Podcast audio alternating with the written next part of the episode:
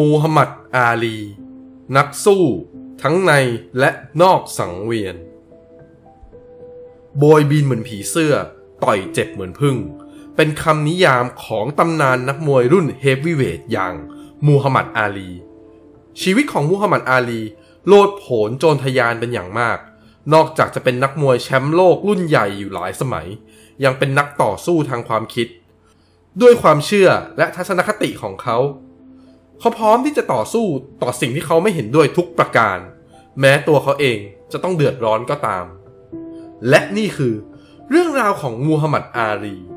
เชิญรับฟังครับ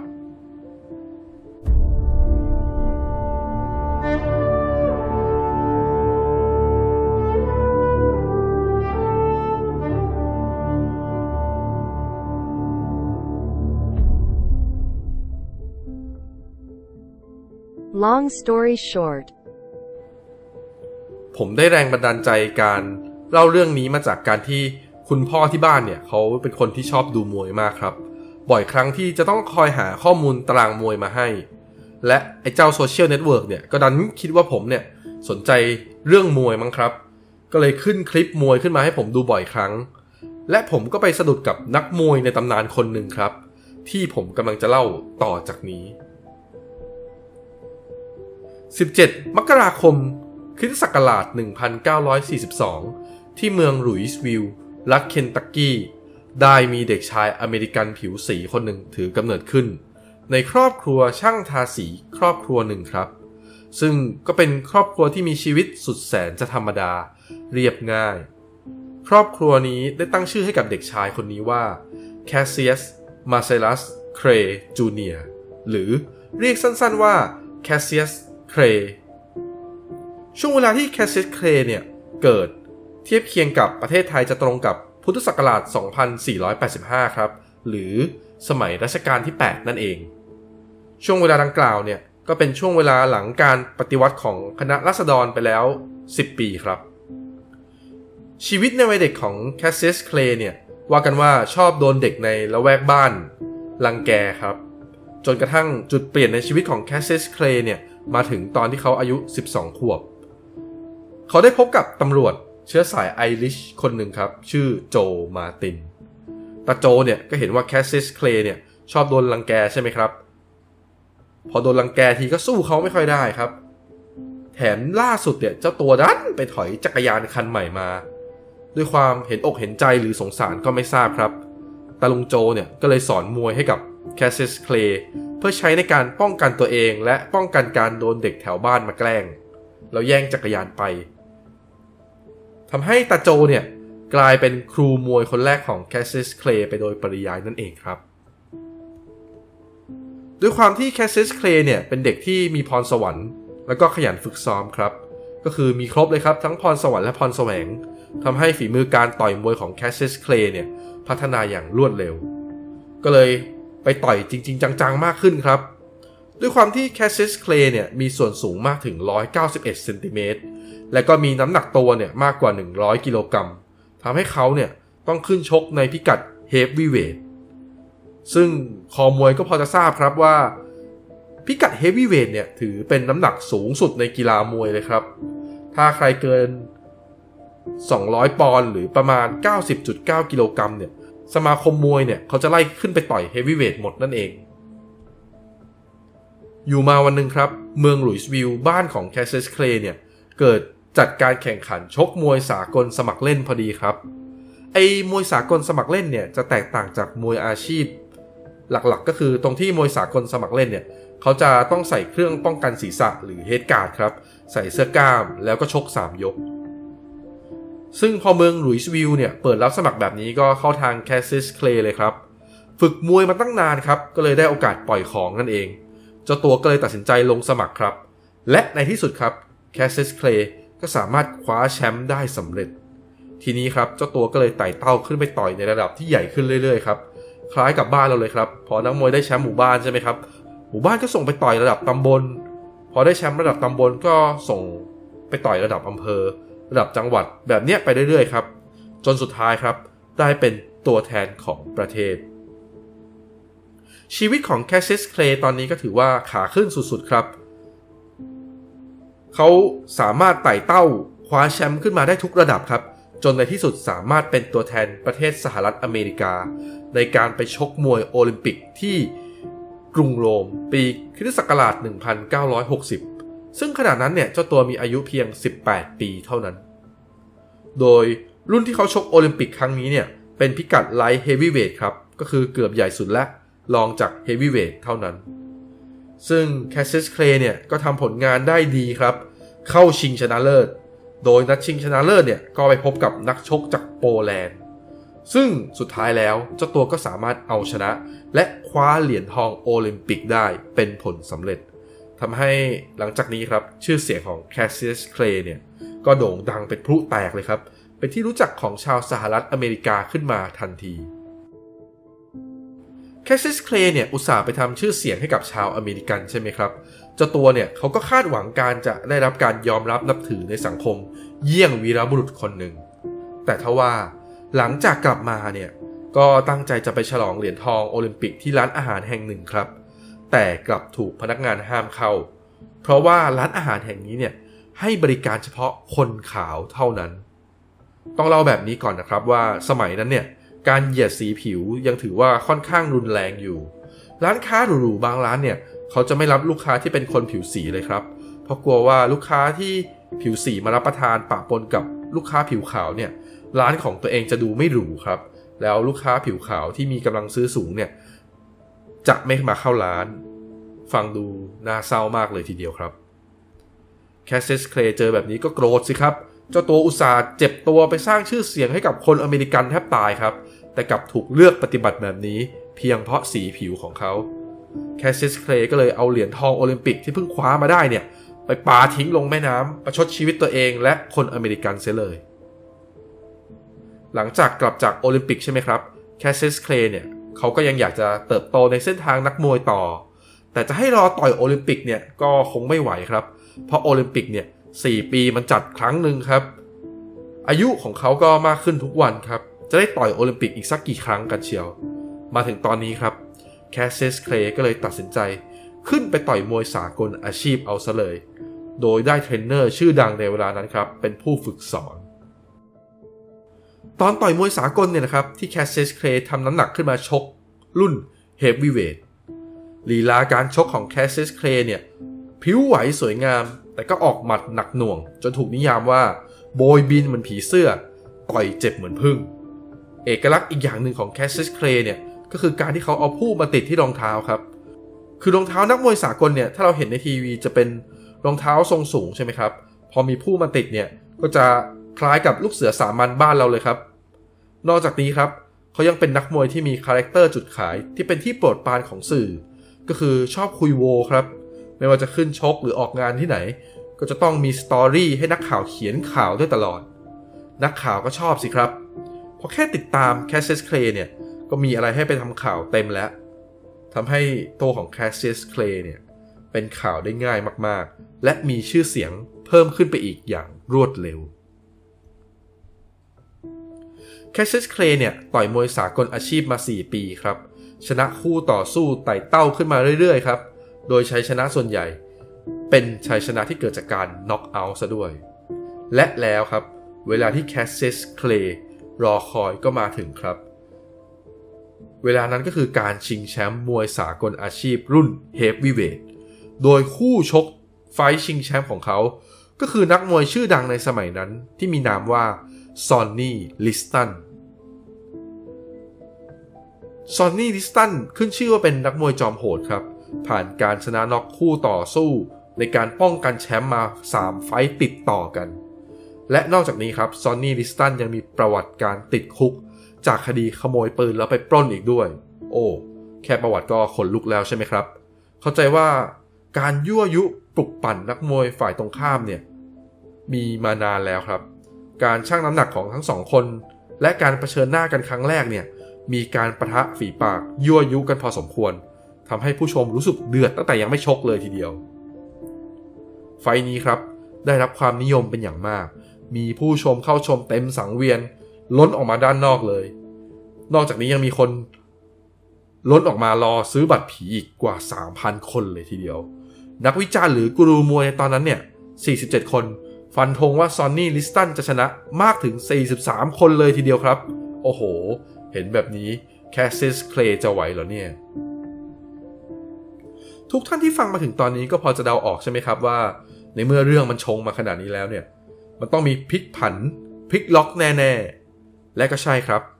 แม้สถานการณ์และทัศนะของกูรูจะมองว่าซอนนี่ลิสตันเนี่ยเป็นต่ออย่างไรก็ตาม แต่เมื่อเวลาชกจริงมาถึงครับ ทั้งคู่ผัดกันทำได้ดี สลับกันไปทั้ง 6 ยกครับ โดยระหว่างชกทั้ง 6 ยกเนี่ย ทั้งคู่ก็ได้รับบาดเจ็บจนมีบาดแผลสะบักสะบอม พอสมควรเลยทีเดียว แต่จุดเปลี่ยนก็มาถึง เมื่อยกที่ 6 เกิดขึ้นครับแคสซิสเคลเนี่ยออกอาวุธชกเข้าซอนนี่ลิสตันได้อย่างแม่นยำเกือบทุกหมัด โดยซอนนี่ลิสตันเนี่ยไม่สามารถป้องกันหรือหลบได้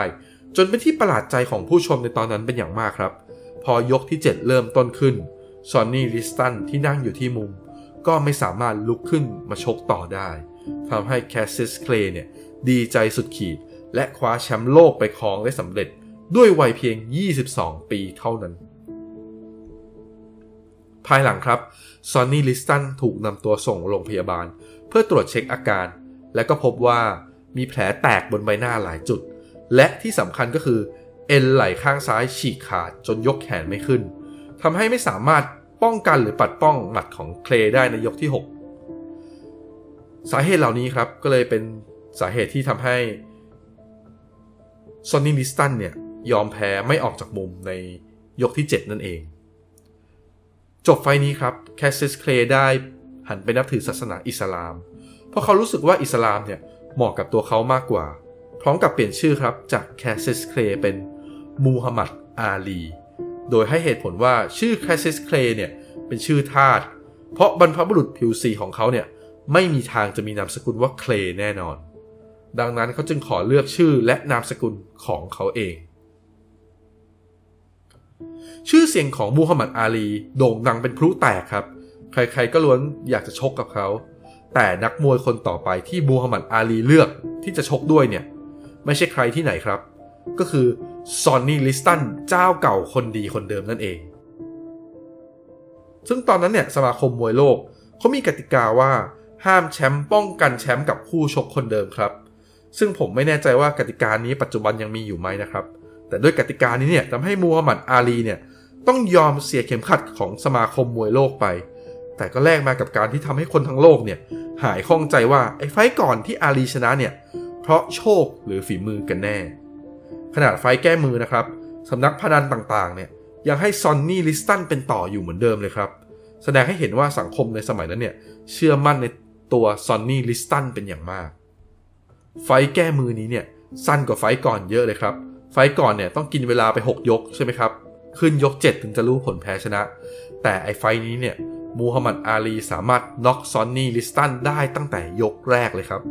แถมตอนชกซอนนี่ลิสตันร่วงลงไปกับพื้นเนี่ย ยังได้กวักมือเรียกให้ลุกขึ้นมา จนกลายเป็นภาพเหตุการณ์ประวัติศาสตร์ที่โด่งดังจนมาถึงทุกวันนี้ หลังการพ่ายแพ้ครั้งนี้ครับ กราฟชีวิตของซอนนี่ลิสตันก็ตกลงอย่างรวดเร็วครับ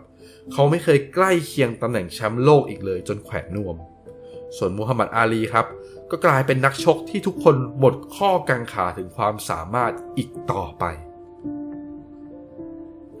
คริสตศักราช 1966 หรือพุทธศักราช 2509 ครับ ช่วงเวลานั้นเป็นช่วงเวลาของสงครามเวียดนาม สหรัฐอเมริกาเนี่ยเกณฑ์พลไปลบที่แผ่นดินเอเชียตะวันออกเฉียงใต้ และแน่นอนครับ ถึงแม้มูฮัมหมัดอาลีจะเป็นบุคคลที่มีชื่อเสียง แต่ก็ถูกหมายเกณฑ์เช่นกัน แต่ทางกองทัพครับได้ทำสัญญากับอาลีว่า จะให้เขาลงไปอยู่ในหน่วยที่ห่างจากสมรภูมิครับ ซึ่งหน่วยที่ไกลสมรภูมิหน่อยเนี่ยจะเป็นอันรู้กันครับว่า จะเป็นจุดที่ค่อนข้างปลอดภัย แต่มูฮัมหมัดอาลีครับ กับปฏิเสธการถูกเรียกตัวไปเกณฑ์ในกองทัพครั้งนี้